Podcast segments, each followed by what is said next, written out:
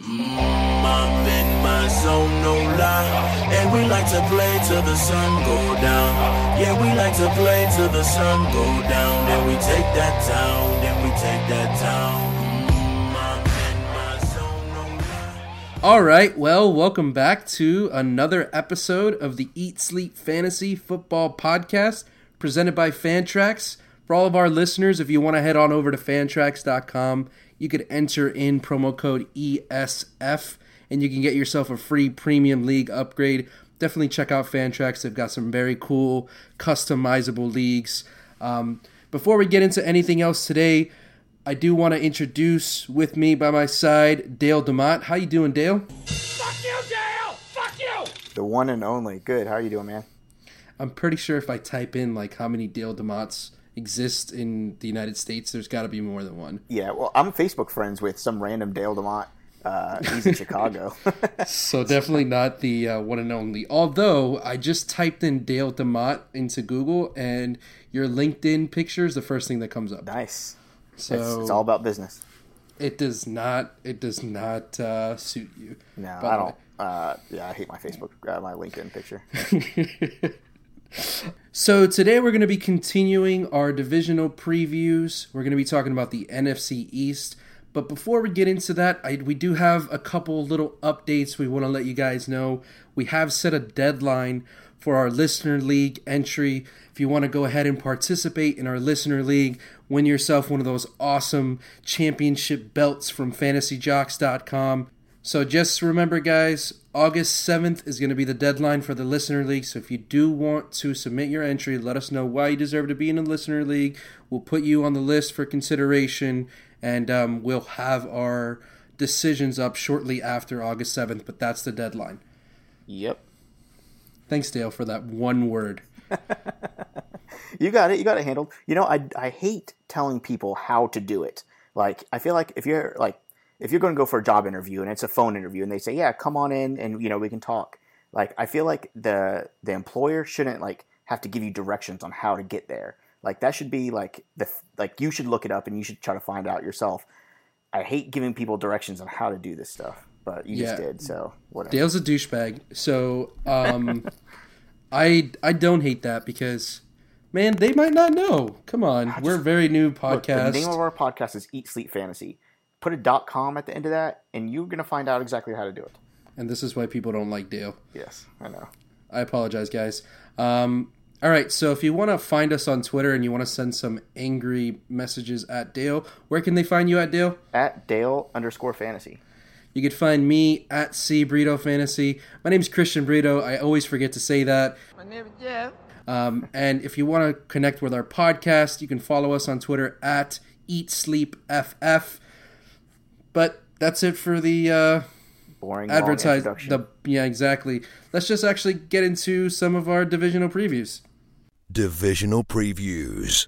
All right, so we're talking the NFC East tonight, and let's start with, of course, the winners of division last year in the Washington Redskins. So let's start the NFC East with Mister You Like That himself, Kirk Cousins. He had a great end to last season where he put up, I mean, between weeks 15 and 16, he put up almost 80 points and he won a hell of a lot of people their fantasy leagues. We're fast forwarding now into the 2016 season.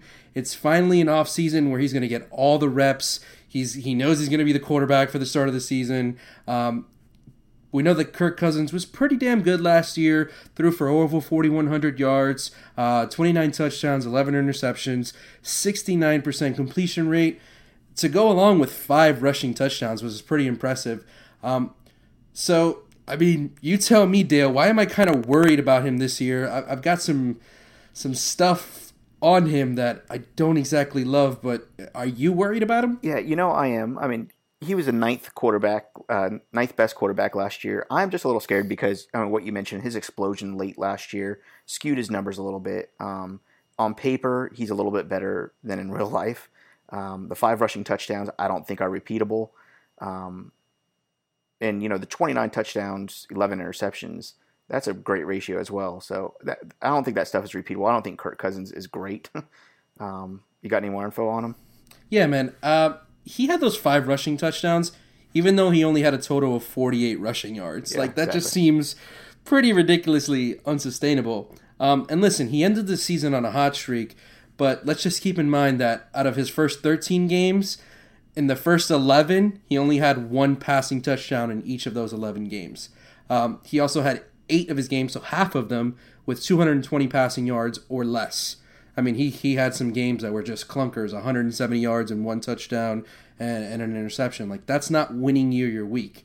He just got hot at the right time last year. Yep. Um, so he's he's one of those guys. I mean, if you if you can get him as a streamable quarterback, fine. Um, but for a guy who's going right now as the 15th quarterback, that means he's probably going to get drafted in a lot of 12 team leagues. Um, he's being drafted ahead of guys like Jameis Winston, Tyrod Taylor, Matthew Stafford, Matt Ryan. I don't exactly love his value. His upside could be good, but his floor could also be pretty bad. Yeah, I agree.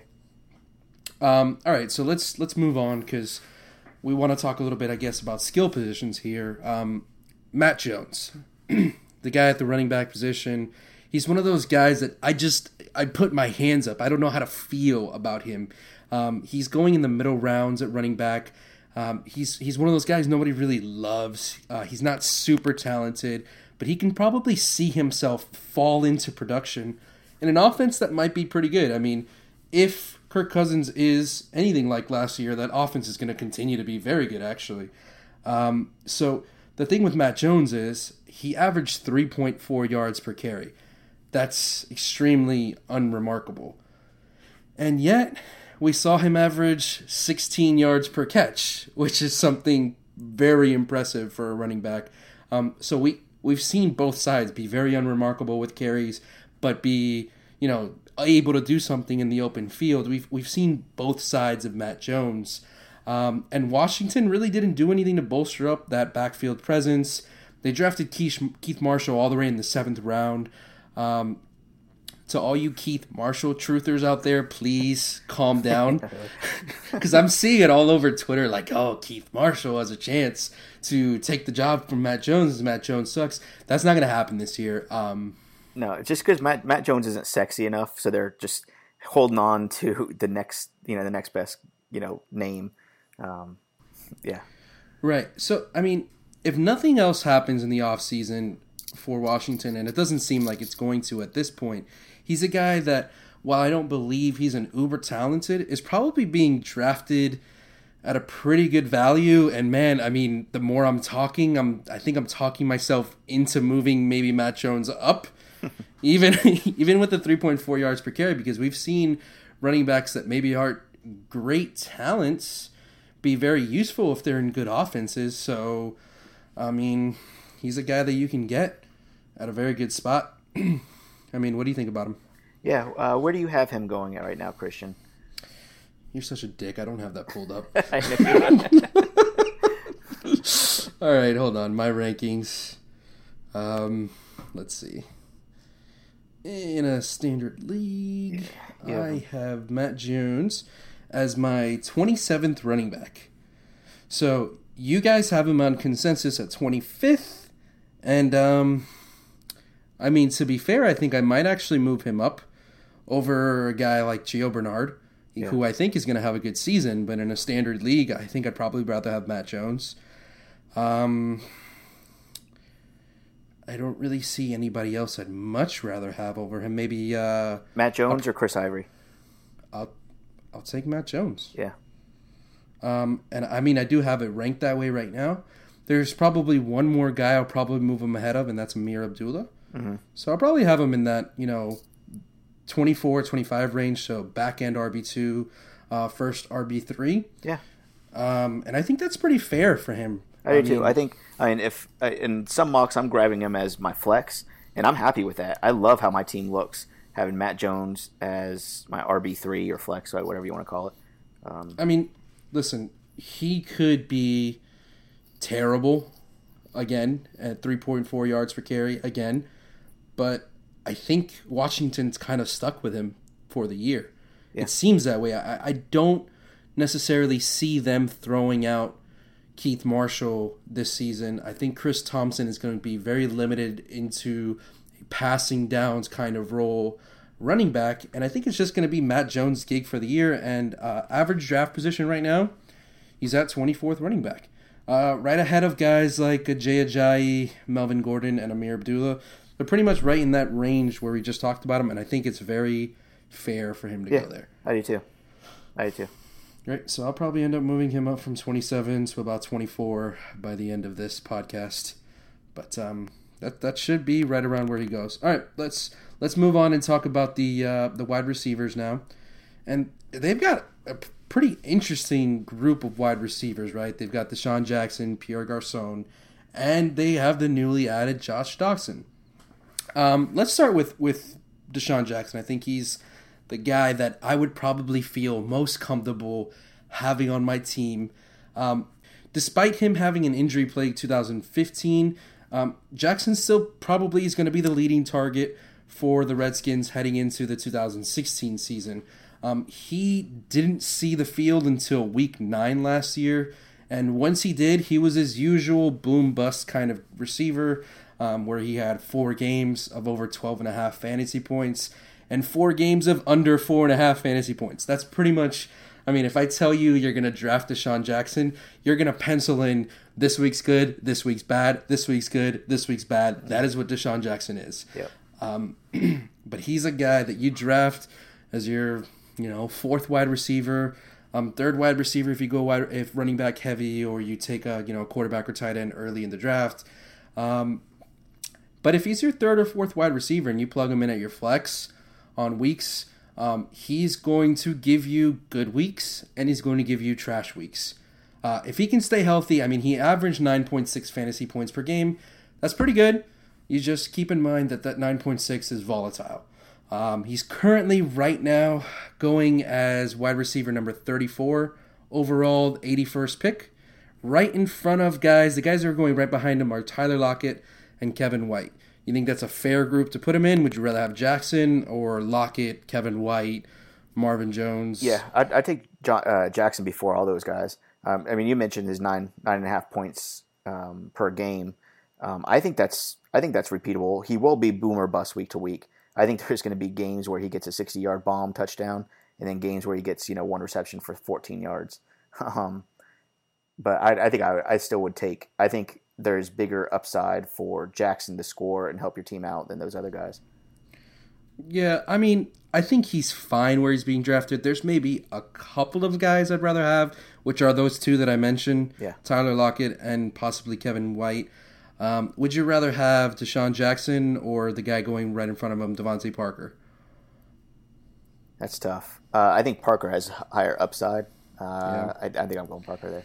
I'll take Parker as well. So then let me give you two more guys going behind him. Would you rather have DeSean Jackson or Michael Crabtree? I think I'd put I'd put Crabtree ahead of him. How about you? Yep. And then one more guy going right around his area, uh, DeSean Jackson or Marvin Jones. That's a tough one. I mean, there's so much hype with Marvin Jones this year. He went from being a sleeper to being a front runner in like three weeks in the offseason. um, you know, I'm I'm starting to become a little bit of a oh man, that's tough. Um, I might have Jackson just right ahead of him. Right. So Jackson for me is in that group of guys: Lockett, White, Crabtree, Jones. Yeah. He's in that group, and it's in that group. It's going to come down to your personal preference. Uh, for me, my guys in that group are Tyler Lockett and Marvin Jones. I seem to be drafting them in almost every mock. But if somebody takes DeSean Jackson because they want that upside and that you know high end type of play on certain weeks, I don't have a problem with it. Yeah. All right, so I do want to talk about the other wide receivers on the Washington Redskins Pierre Garcon, Josh Doctson. It's very interesting, right? So we know DeSean Jackson is the deep threat guy. I I see him retaining that role. However, with the Redskins drafting Josh Doctson at 22nd overall in the first round of the NFL draft, it gives me reason to pause for any value with Pierre, Pierre Garcon at all. Um, I think he's going to be vying for Garcon's playing time. Um, the interesting he, thing here is that both Jackson and Garcon are both in contract years, so we have a lot to see when it comes to those two. It's my opinion that Garcon will be continuing to play 2016 in that second wide receiver role, but that Josh Doctson will continue to take time away from him throughout the 2016 season on certain wide receiver sets. I mean, the offense does like Jordan Reed a lot too. He's going to see a ton of targets. So I don't see much value for either Doctson or Garcon in this offense. Um, come 2017, if you're in some sort of dynasty type league, I think Josh Doctson is a very nice pick because it's my belief that either uh, Jackson or Garcon, most likely Garcon, will be gone from that offense, and Josh Doctson will come in and be either the one or the two and have a good good amount of value coming into the 2017 season. Yeah, yeah, I, I agree with you. I mean, I think for this year, for 2016, I think it's DeSean Jackson number one, and I liked how you grouped in Garcon and Doctson here because I think they're going to both eat into each other's numbers um, until one really sets himself apart. I think Josh Doctson probably will towards the end of the season, um, just a little bit younger, faster, a little healthier probably than Pierre Garcon. So I think Garcon's still a talented guy, Yeah. but I just, you know, if it's going to come down to who's going to be the most productive guy in the offense, it's probably still going to be Jackson. He's that deep threat guy, and they're probably going to try to air it out at least a couple times a game, throw a, few deep bombs, and, you know, he'll come, come down maybe with one of them every other game. yeah, I mean, when you were talking about being productive in the offense, I think the guy you're going to talk about next is uh, it's probably going to be the pro pro uh, productive person. I don't know. You, you know what I'm saying. I don't I don't know what you're saying, man. Jordan Reed's going to be awesome. All right, so let's talk about Jordan Reed because that's obviously the next guy we're going to talk about. If we're going to talk about the tight end position with the Washington Redskins, um, Reed was no doubt a top tight end fantasy option last season. Um, he led the Redskins in targets with 114. He caught 87 of those for 952 yards and 11 touchdowns. Now, even though last year was the first season that he was fairly healthy, I still think his health is what continues to be a huge issue for him. These are his numbers for his first three seasons, Dale. First season, he played nine games. Not good. Second season, he played 11 games. a little, better, right? Last season, his breakout season, he played 14 games, which is, all right, perfect. That's exactly what we would hope for him to do. Um, the plus side, the good side of Jordan Reed is we've seen what he can do when he gets the work and he stays healthy. He is a guy that is a target monster. Um, I'm a guy that if I am going to take a tight end early, it's because they're a target monster. And of the 14 games that Reed played, he had eight or more targets in 10 of them. That's that's a beautiful number to get 10 out of your 14 games. You're getting eight or more targets. He averaged over eight targets a game. Those are great numbers for a tight end, and if he can just stay healthy, he'll be worth your pick. Yeah. However, that being said, he's being drafted as the at 38th overall, the second tight end. Um, it gives me a lot of hesitation, and to be honest, I'd probably wait and take a different guy. I don't I don't love him where he's being drafted. I don't hate him either. If he's your guy, that's fine. But I just don't, you know, I'd rather avoid the risk. Yeah, I mean, I, I think your hangup is probably taking a tight end that early. Is is that what it's about? I mean, I think so. I mean, I, if- I'm also not a Gronk in the first round guy either. Yeah, I mean, I know if- a lot of people are. If you're going to take a tight end and you really want a top three tight end, Jordan Reed is, you know, is one of those type type top three guys. Yep. Okay, man. Um, anything else you want to add about Reed? I mean, do you think he'll stay healthy for most of the season? Um, well, I mean, you know, you mentioned it. He's playing more and more every season. I think maybe he's beyond his injury woes. Um, he is a Florida Gator, so he has that going for him. Oh God. Go Gators! And uh, So is Matt Jones, but you didn't say anything there.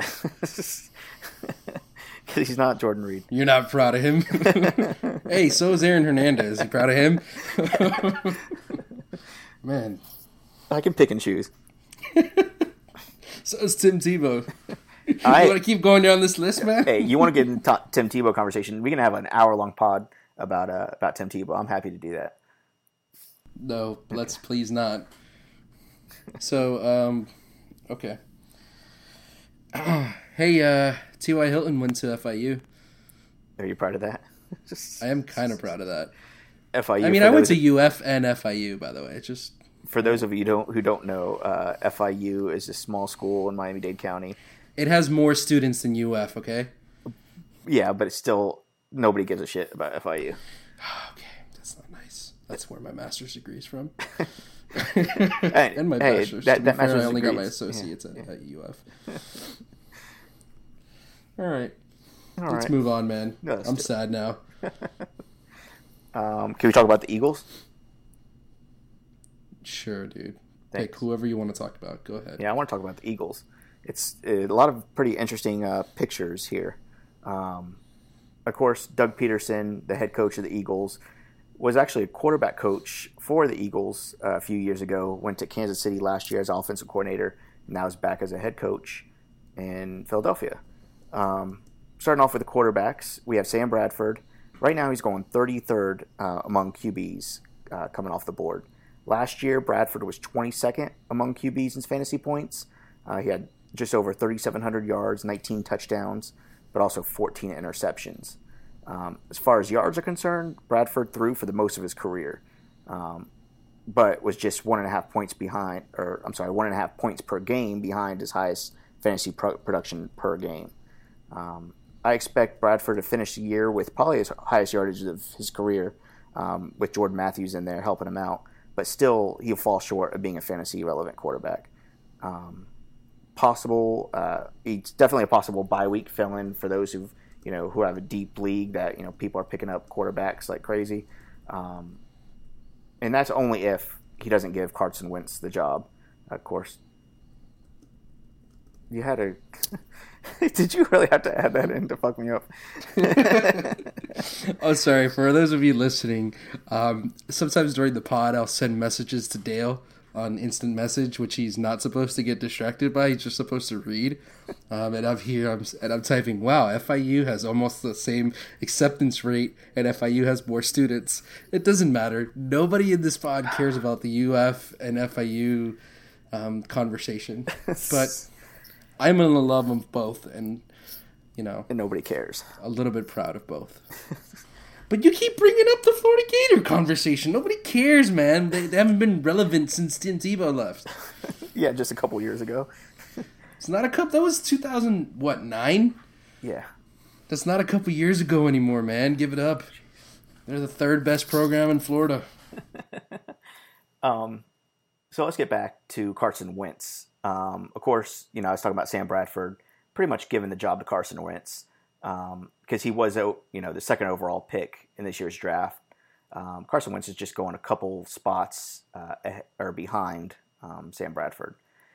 Um, I wouldn't really draft either of these guys. If you want to take a stab at Wentz, you know, around week four, week five, um, just stash and wait for Sam Bradford to implode. You can. Uh, I wouldn't consider touching either of them right now, though. Um, you have any thoughts on Sam Bradford there, Christian? I think that's a team that the offense as a, as a whole might be a mess this year, and I think you're hitting the head right. Ooh, hitting the nail right on the head. Oh, dude, I don't know the expression. hitting the nail on the head. All right, this is what happens when you grow up with with Cuban parents and you don't learn the American idioms properly. Um, so you're hitting the nail right on the head when it comes to Carson Wentz and Sam Bradford. I think Sam Bradford is going to lose his job Yeah. somewhere throughout the season, and I think the Eagles are kind of setting it up for that, and it, it really sucks, man. Um, instead of just giving Wentz the opportunity to either start from the beginning or sit out a full year, I really believe that the Eagles are going to start out poorly and they're going to throw Wentz in halfway through the year, and it's going to suck for both of them. And the offense is going to be unstable, and it's probably the right, the wrong way to do it. Yeah, and when you know, I I've done a lot of research on the Eagles in the past couple of days, and you know, this offense is really going to live and die off Sam Bradford. It can be really, really good if Sam Bradford is good. If Sam Bradford is not good, this team is going to be horrible because it's going to be um, predicated on Carson Wentz, and of course, a rookie QB coming in the season as a backup. Um, you wouldn't expect him to light it up. Um, so yeah, we're we're really watching this quarterback play, and uh, I really think the Eagles are going to either be awesome, and I think Sam Bradford could throw for more yards than he ever has in his career, or the exact opposite, where Sam Bradford's going to be benched and Carson Wentz is going to suck. He's he's not a guy I, I would take. I wouldn't take him in a two quarterback league. Yeah, yeah, I wouldn't take him in a super flex. I'd rather take a risk on anyone else going around him. To be honest, yeah, yeah, definitely. Um, and I'll kind of get back to that in a little bit. We'll we'll kind of go through a couple guys, and and I'll get your thoughts on those. Um, but for the running back position, there's really not much to talk about. Ryan Mathews is currently going 56 overall, uh, being drafted around the fifth round, mid fifth round to late fifth round, and uh, you know the 22nd running back off the board. Um, now without Murray, I think he'll be a solid running back two or flex play this year as long as he can stay healthy and on the field. Um, which he's only done once since 2010, by the way. He's only played a full season once since 2010. Uh, last year, he averaged five yards per carry, which is great, um, and 146 rush, uh, reception yards with seven total touchdowns. So, um, with him taking the full um, the full workload, um, he could be he could be a viable, like I said, running back two flex play this year. Yeah, he's he's one of those interesting guys that, um, like I mentioned before, I kind of tend to move him up and then back down and then back up. Um, I don't know what to do with Ryan Mathews. Yeah, yeah. I mean, he he had that one season right where we saw him put it all together and be talented and and show us that he can be a top 12 running back if he stays healthy. The issue is he's got health issues. We've seen him be terribly non-productive and not good in offenses. So which Ryan Mathews are we going to get? And that's kind of why I'm kind of maybe hedging my bets with him. He's a starting running back in an offense that'll be probably kind of crappy. yeah. You know, I where mean, he's going is pretty fair. you know- he's going right around the Jeremy Langford category. Yeah, I mean, you know, if I'm in a, I probably won't draft him as my running back too. If he went as somebody's, I, you know, I wouldn't shrug at that. Um, I think that's okay for lineups to be the second running back. Um, for me, I'm going more. You know, I'll wait another pick and get him as my flex, and I'll be happy with him as my flex. I think that's worth. I think that's worth the sac, uh, the sacrifice there. Would you rather have Ryan Mathews or DeMarco Murray? I have to go. Uh, man, that's tough. I think I'm going Mathews there actually. Okay. I have I have Mathews ranked one spot of, spot ahead of Murray, 17, 18. Okay. Um, and I think I'm going to move Mathews down. Just looking at it, um, I like my offense, uh, my, my running backs to be in good offenses. That's probably the one thing that I look at after talent. I think Mathews is an okay talent. Some people tout him as being a great talent. I don't think he's a great talent. Um, I think he's an okay, pretty good running back in a crappy offense that also has injury problems and should be, you know, Yeah. put at that running back 20 type of number because if he stays healthy, he'll be productive and he'll be good. But I don't I don't know if he can and if he doesn't, Yeah. you know, he'll be I'll, whatever. I'll tell you exactly why I have Mathews a little behind Murray.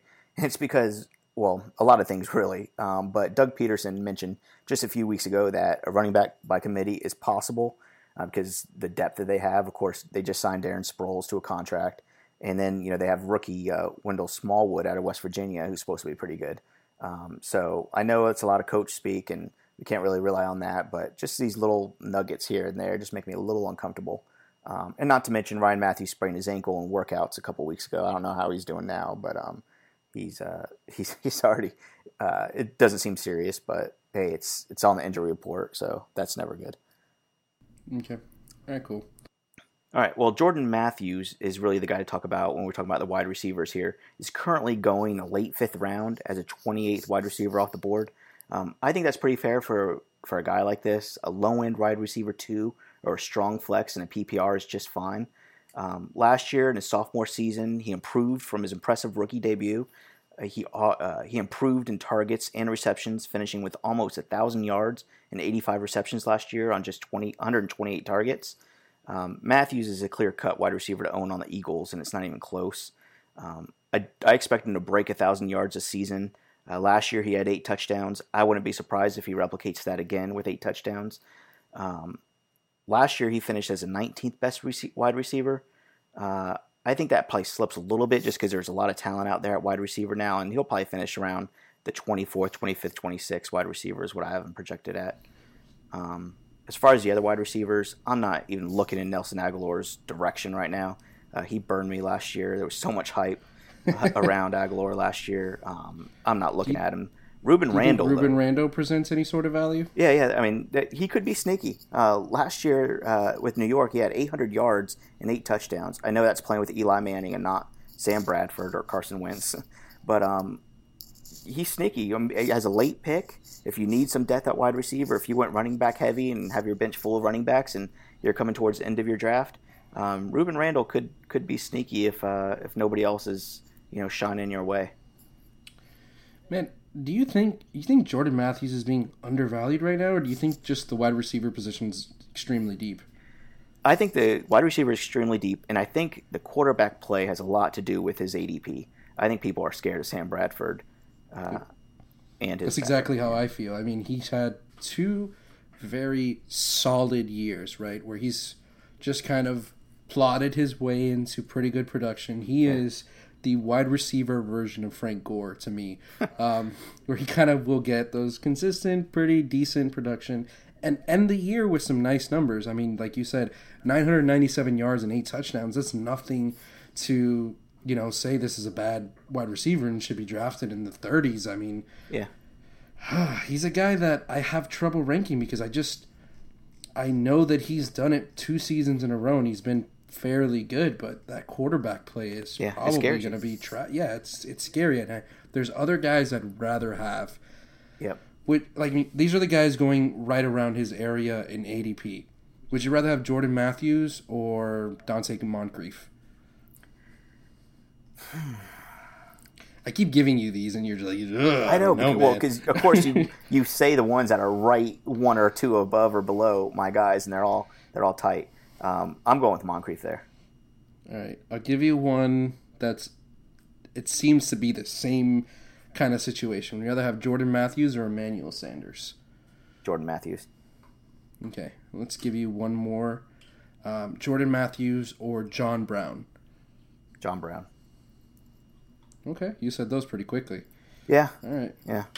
I I don't have a problem with that. I'd probably take all of those guys over Matthews, yeah. Even Sanders. I think Sanders has been. Well, say, He's also one of these guys that's under undervalued. Sanders is. I mean, yeah, he's undervalued uh, for the same reason Jordan Matthews is at the quarterback play. Right, we'll we'll see how it pans out in Denver, but um, he has the same problem, and he's the number two wide. You know, he's the number two wide receiver there behind Demaryius Thomas, so Yeah, that's a problem. that's that's the truth. Okay, Um, I guess the last guy to talk about on the Eagles is Zach Ertz. Um, you kind of mentioned, you know, when you were talking about uh, who's the tight end you were just talking about? I already forgot. Uh, oh, Jordan Reed, of course, go getters. Um, I was gonna let you just try to figure it out. I'm not gonna help you at all. of course. Um, you know, talking about his production, you know, and getting better and breaking out. Uh, we talked about in previous pods. Um, you know, the tight end position. Not try not to you know draft tight end rookies. They're probably not going to break out their first year uh, for whatever reason. Tight ends. Um, maybe we can get an expert in here to talk about the tight end position in depth. But um, you know, it takes them a couple years to break out. It seems almost except Gronk. Uh, Gronk came right out of the gate swinging. Um, but right now, Zach Ertz is going in the late eighth, early ninth round. Last year, he finished with 75 receptions and only t- uh, two touchdowns in his third season. Um, he's so athletic. Uh, we have to think that his touchdown rate is going to go up. Um, now, you know, like I said, he might, you know, break out this year and surprise some. I wouldn't be surprised if he goes in the top you know, top eight tight ends this year. If he finishes in the top eight, um, either way, in the ninth round, if you're if you don't have a run, if you don't have a tight end by the ninth round, uh, you should seriously be considering him. I think it's a great value that late in the draft. Um, and of course, you know, this is again, you know, if you're waiting on tight ends and you're in the, you know, late eighth, ninth round, you still don't have one. Zach Ertz, you know, could, could be surprising and, and creep up in the in the top eight, nine tight ends in the league. I think Zach is gonna be so good at Ertz. Let's move on. Yes. I'm not giving you anything on that.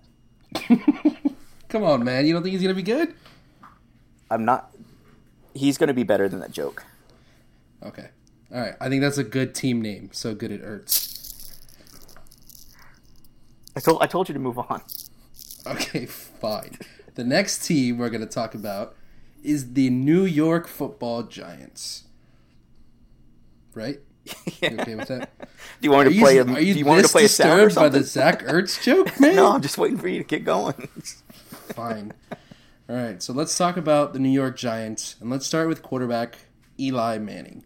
All right, so he had a very nice 2015 season, threw for over 4,400 yards, 35 touchdowns, 14 interceptions.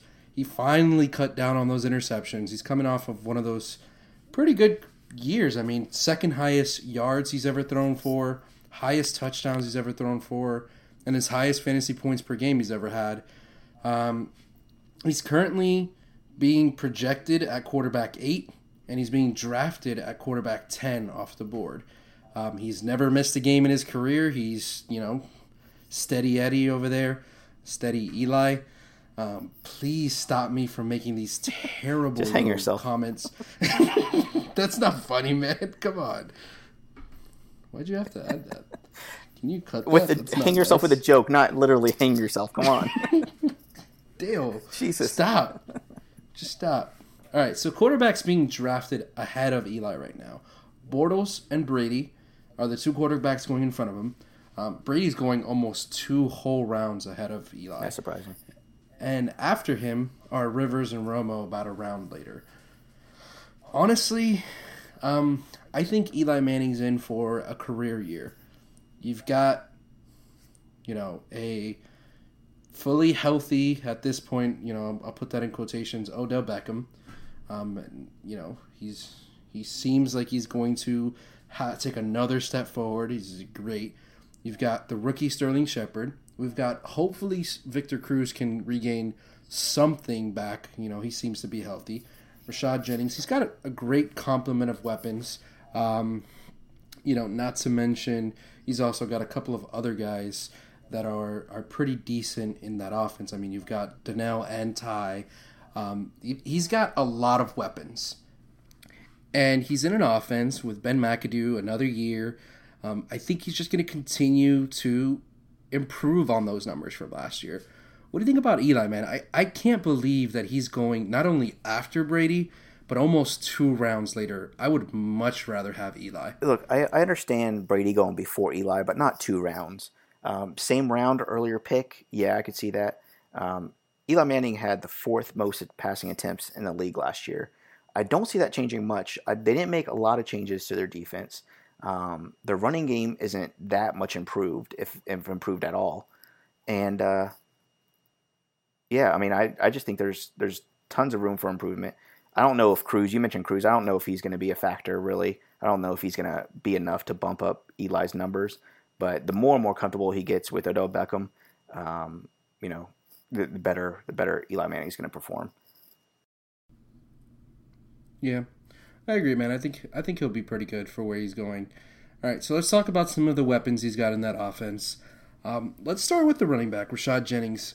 He's a he's a pretty interesting guy. He's going right now running back thirty four. Um, that's that's actually his uh, his ranking. Sorry, he's going ADP running back number thirty six, uh, ninety one overall. He's coming off of again a career year. Um, he finished with the most carries he's ever had in his career, and the number is not even that shocking, uh, shockingly high. He had 195 carries.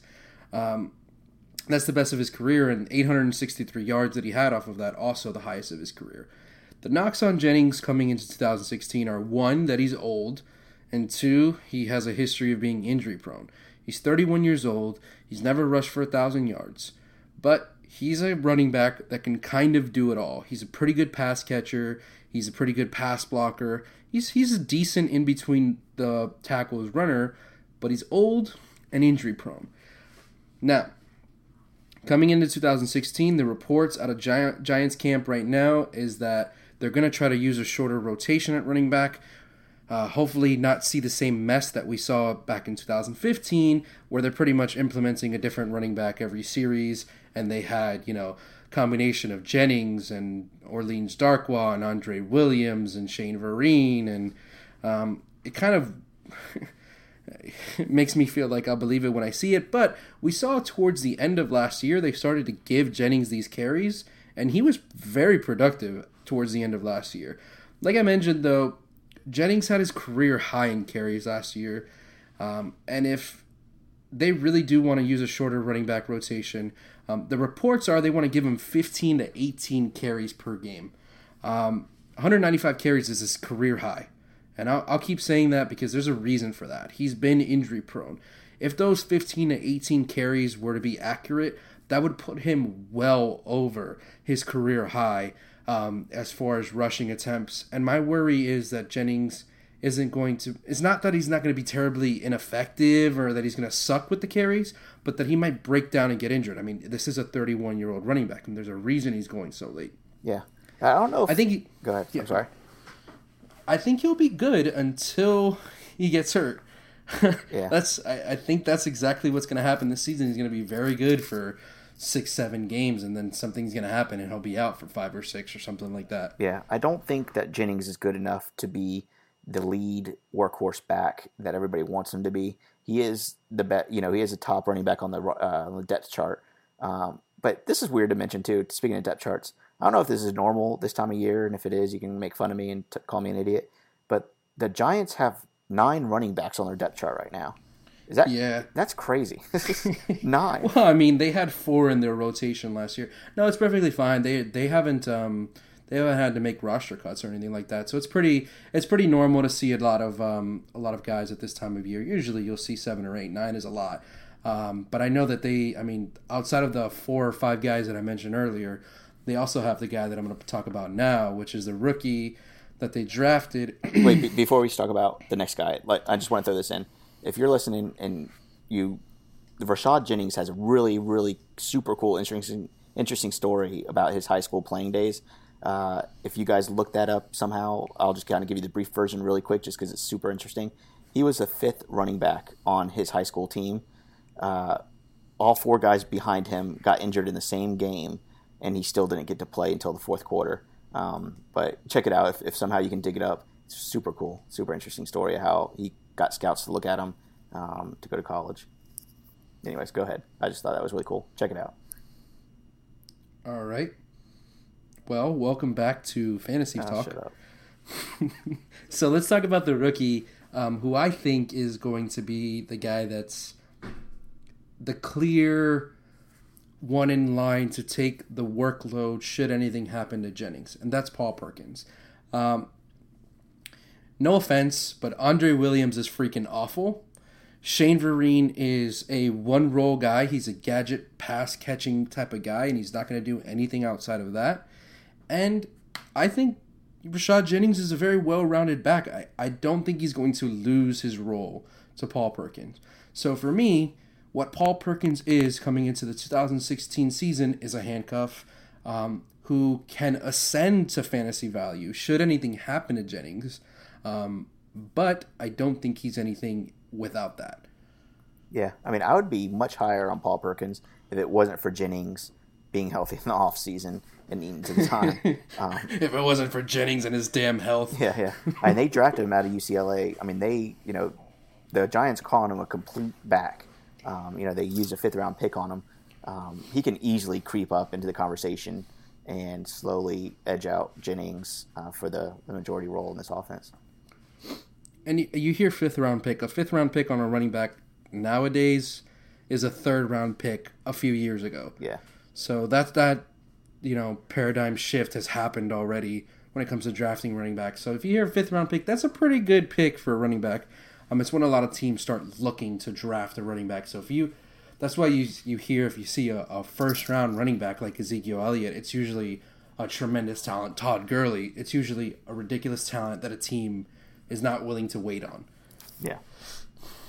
All right, so let's get into some of the wide receivers uh, in New York. Um, let's start with Odell Beckham, of course.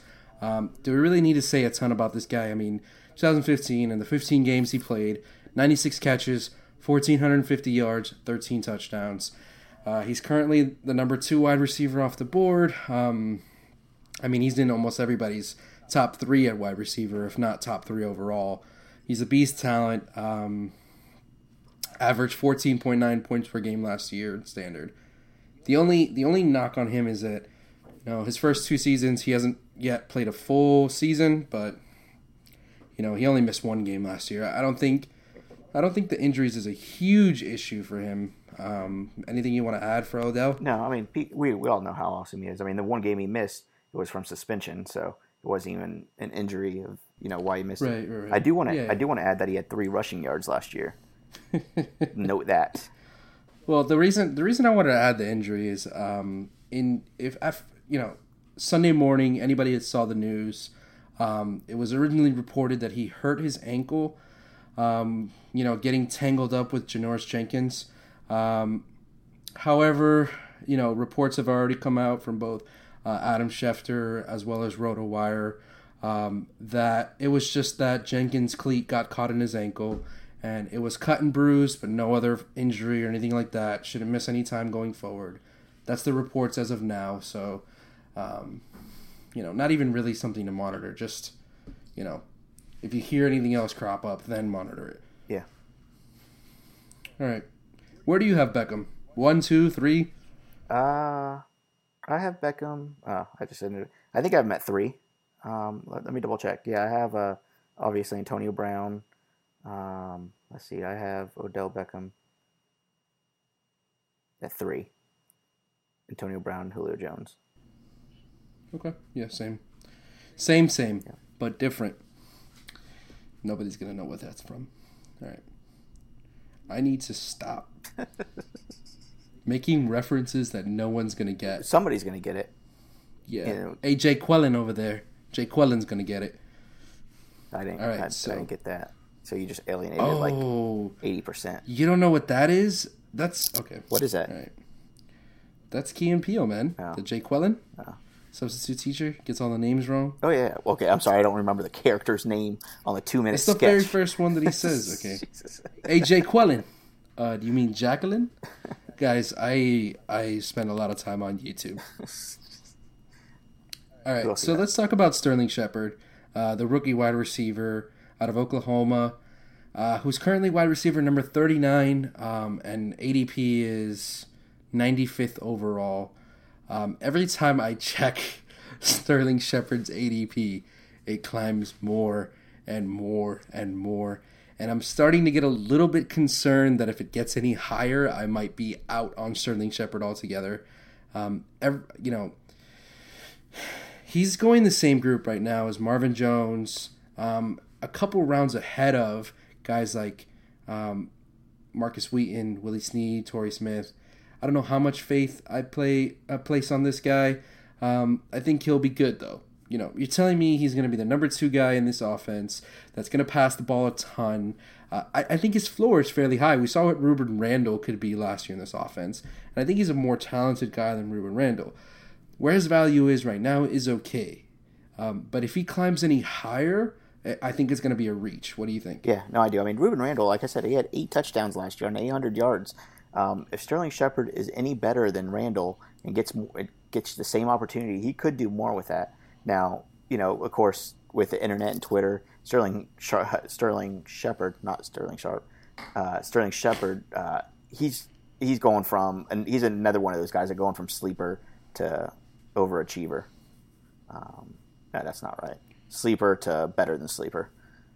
Breakout. Yeah, there you go. Um, so I, yeah, I say temper your expectations on Sterling Shepard. Don't don't get on the hype train just yet. Yeah, man. I mean, when I first checked his ADP, it was like 120. Um, and then when we ser- first started doing our previews and I started to write up on Sterling Shepard, his ADP was 105. And then now when we're recording, his ADP is 95. That's a guy he's climbing probably a little bit too much. All right, so we'll just quickly touch on a couple of other guys. Um, Victor Cruz, we know he missed the whole last year because he tore his patellar tendon in 2014, and then he also suffered a calf strain when he was trying to come back, uh, making matters even worse. Um, do you think? I mean, he's he didn't go on the PUP, which is a good sign. Um, he's gone through a couple practices now in training camp. Do you think he can ever come back and be even a part of what he was in the past? No, I don't, and I don't know too much about the injuries to tell you the truth, but I do know that for him to be a factor, Eli Manning's going to have to throw for like 5,500 yards. there's there's just no way that there's going to be enough for Odell Beckham and Sterling Shepard and Victor Cruz. I think Victor, Victor Cruz loses out on this deal for sure. here's here's the thing about patellar tendon tears. It is the worst injury that an NFL player can suffer, as far as you know, common uh, injuries that happen that will detriment their ability to come back.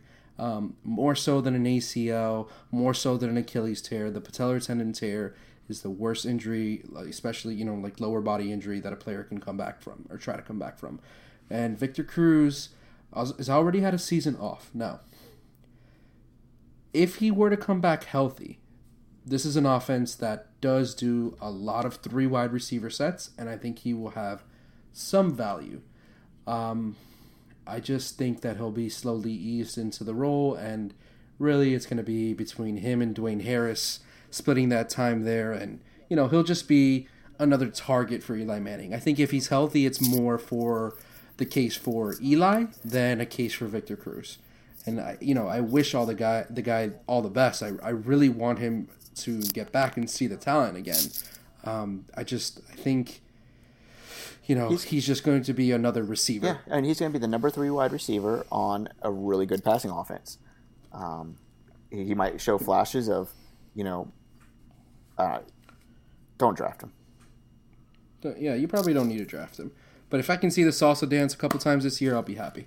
You will, and everybody's going to overreact, and then be. I'll be very happy just for that. So, uh, all right, one you know one more position to talk about with the Giants, and that's the tight end position. Um, you know, Will Tye last year had the opportunity to step up once Larry Donnell went out with a neck injury, um, and he was pretty good. I mean, towards the end of last year, he was a guy that was a you know waiver wire kind of add guy, and I was kind of excited for him coming into the 2016 season. But now it looks like Larry Donnell is going to be back.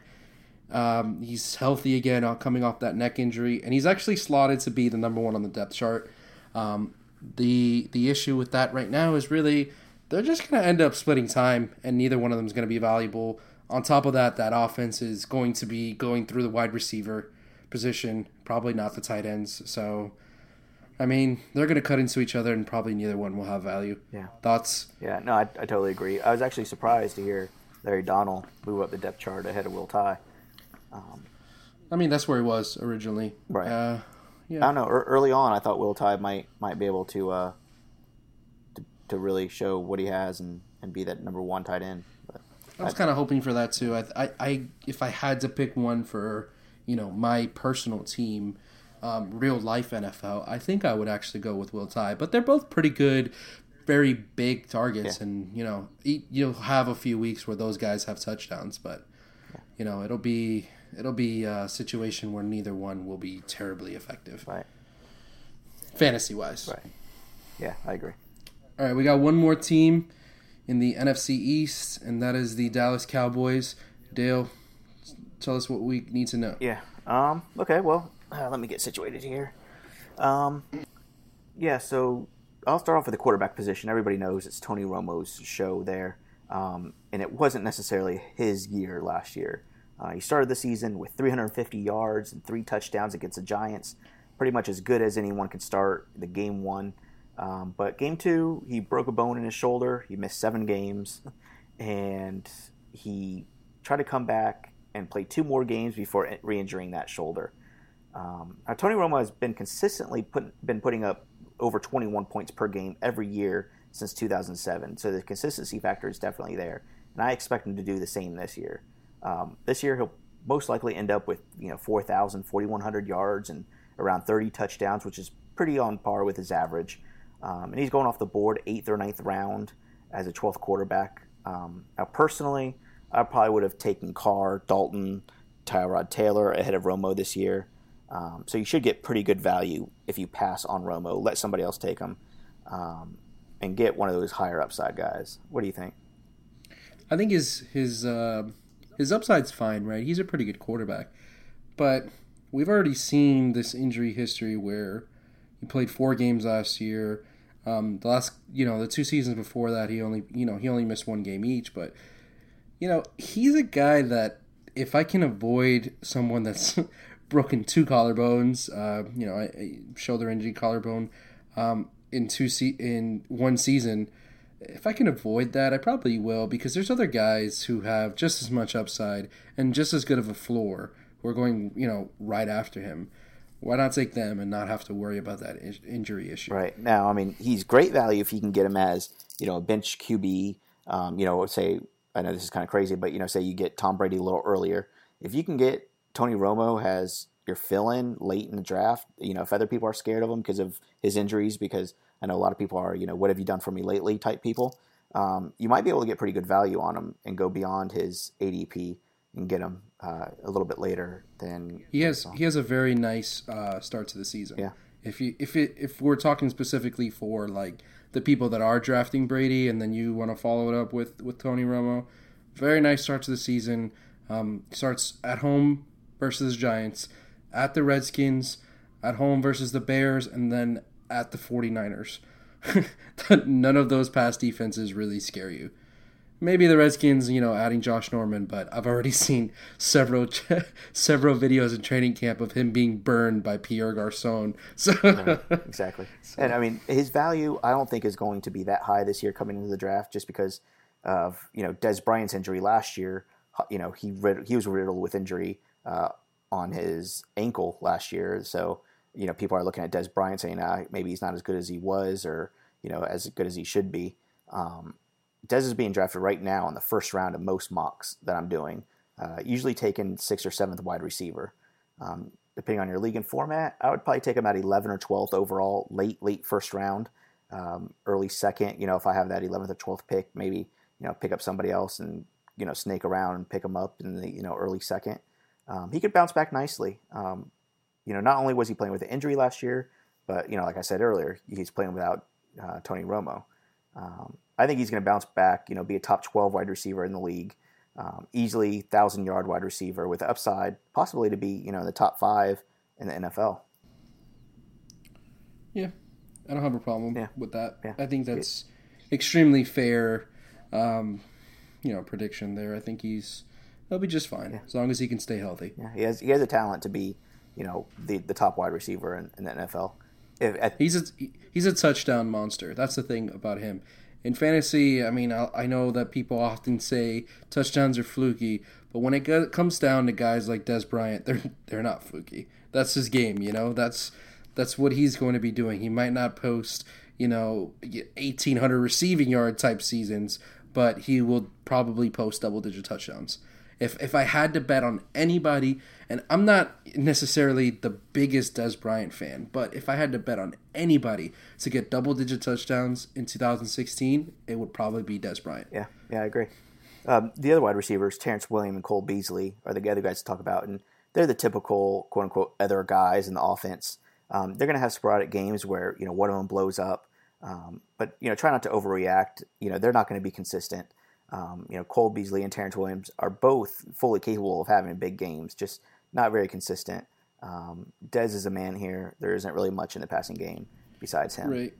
Yeah, Williams. We've seen, you know, a couple years ago he had what was probably a breakout season, and, and him being decent. Right. He's kind of the type of guy that you roll the dice on on a on a daily fantasy uh, type of play, and maybe he has a good game, but he's not going to give you a consistent season. He's not going to really be worth anything out more than that. I think. Right. I mean, if, if you have him on your bench and you have some crazy stat that the defense that he's playing against gives up the most, you know, yardage or the most points to a number two wide receiver, maybe. Um, but I'm, I'm not going to bet on him week to week.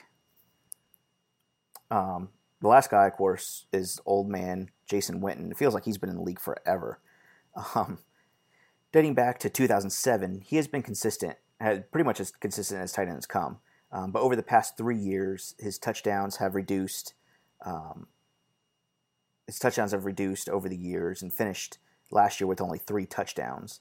Um, you could blame a little bit of that on Romo last year, uh, but even before that, in 2014, he only had five touchdowns. So I think he's definitely on a downswing. He's getting a little bit older, a little bit slower. Um, I'm not sure he's a tight end, um, you know, that we all loved from a couple years ago. Where would where would you have him slotted as far as tight ends? I mean, would you rather have a guy like Jason Witten who, you know, it'll probably be okay, or would you rather have a guy like Zach Miller? Yeah. you know, I'm taking Zach Miller for the upside alone. We know that, you know, okay, say Jason Witten for sure will get four or five touchdowns this year, and that's if he gets better than he was last. So let's pretend that you know he's going to get four or five touchdowns. I'm I'm more of a believer in taking the upside in Zach Miller to do better than that because um, it can't get much worse. Um, you know, I, have Witten around you know 16th, 15th or 16th tight end this year, um, and Miller maybe around that same same range, but that close, I'm taking Miller over him just for the upside. The thing when it comes to Witten is that there's there's a specific number that I like in tight ends. I, I don't love Jason Witten coming into 2016, but he's a guy that always gets 100 targets. Um, it's just going to come down to whether or not he can score. And I mean, we saw we saw him go 15 straight weeks without scoring. He scored in week one and he scored in week 17. Um, he's he's not a touchdown guy. Um, but if you're looking for a tight end with a floor, you're just going to plug in every week and he's going to give you five points. That's Jason Witten. Um, so it really depends on you know if you if you want to swing for the fences with a guy like Zach Miller or Eric Ebron or you know depending on you know, where you're drafting your tight ends. But if you're, you're going for a guy you just want the four or five points every week, and Jason Witten's your guy you can get at the you know end of drafts. I just I'm with you. I'd rather have other guys. Yeah, yeah. I mean even like Eric Ebron or Dwayne Allen. I'm taking I'm taking a chance on those guys before Witten. Just much higher upside. Totally, totally off subject. Um, Eric Ebron uh, I know this is not a divisional preview, but in, in future episodes, we need to talk about him a little bit more because he's coming into his third year. He's a guy that I'm I'm, I'm rising on a lot uh, because we know that tight ends don't develop in their first or second year typically. Uh, Calvin Johnson leaving that offense, I'm, I'm going to continue to move Eric Ebron up because I think the upside with Ebron is is incredibly high. To just see, you know, maybe he sucks, you could just drop him, you get a different guy. But if he's anything takes any more of those target shares and gets a little bit more work in the red zone, which, which, I think he will do, and he's a third year tight end who was drafted in the first round. I, I, think he has a lot of value. Yeah, he does. Um, and I'm, I'm writing down on a piece of paper, move Eric Ebron up so I can reflect that. It's just a guy I've been rising more and more yeah, on. Yeah. Um, now, if if you uh, if you're listening to our podcast, you've probably done a little bit of research on your own and probably have come across the name Ezekiel Elliott. Um, Who's that guy? Yeah, um, he will be the man in the Dallas backfield. Uh, earlier on, um, you know, Derek McFadden before he got injured, it was up in the air. You know, who how exactly Elliott was going to fit in. Um, but you know, this guy he showed us, you know, in Ohio State that he's strong. He has quick breakaway speed. He can catch passes. I mean, he is a complete back um, as far as any running back is concerned. And the fact that he's a rookie, um, you know, we just we don't know what he can do in the NFL. Um, and I know I'm kind of it sounds like I'm wavering here, but that's the reason I'm not drafting him as early as you know a lot of the other guys are. In the mocks, um, in every single mock, he's going in the top, you know, in top six in the first round. I'm not touching him that early, um, but you know he's going to get the work. He's going to have a chance to prove himself, prove himself, you know, behind the, one of the best offensive lines in the NFL himself. make him sound like he has multiple personalities or something. Yeah, I mean, there's there's Ezekiel Elliott that can you know run the ball. There's Ezekiel Elliott that can catch the ball, the block. So yeah, there's he has multiple personalities. He's a he's a talented guy. It all comes down to whether or not you feel comfortable drafting and confiding in a rookie in the first round. There are other running backs on Dallas that will pick up the slack if Elliott falters at all. Darren McFadden, he's nursing the elbow injury, but um, you know he can come back and, and take a starting role. He showed us last year. Alfred Morris, who lit it up a couple years ago in Washington, um, he's viable, especially against a better offensive line in Dallas. He might be able to shine a little bit and you know show us if Elliott doesn't quite um, get the NFL game. Now, yeah, sorry, Dale. To uh, go back to a point that I've said before, it all comes down to whether or not you feel comfortable trusting a rookie as your first round pick. I mean, he's going right now, eighth overall, the fourth running back behind Gurley, Peterson, and David Johnson. Um, that's obviously with the Lev Bell suspension. But if you're telling me if I'd rather have Ezekiel Elliott, who I mean he can be amazing, or Lamar Miller, who we've seen be amazing, I'm taking Miller. If you're telling me if I'd rather have Ezekiel Elliott, or I mean, some people are going to think I'm crazy, but I I'm not. Ezekiel Elliott or Devonta Freeman, I'm taking Devonta Freeman.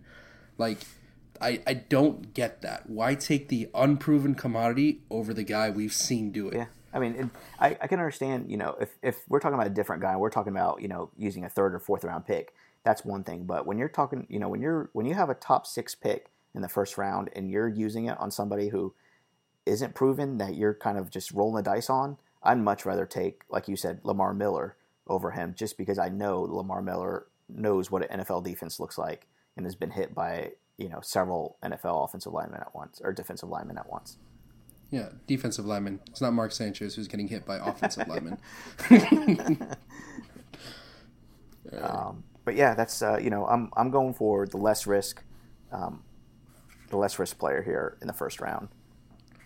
Yeah, yeah. I mean, he'll be fine. He's gonna have a good season. I don't think he's gonna be bad. He's not gonna be a bust. I will shake my head at the guy who takes Elliott as number three or four overall. I'll, I'll shake my head at that every in every draft I'm in. I've seen him go number one. I've seen him go number one overall, and I'm just sitting there like, por qué? Like, why are you doing that? All right. So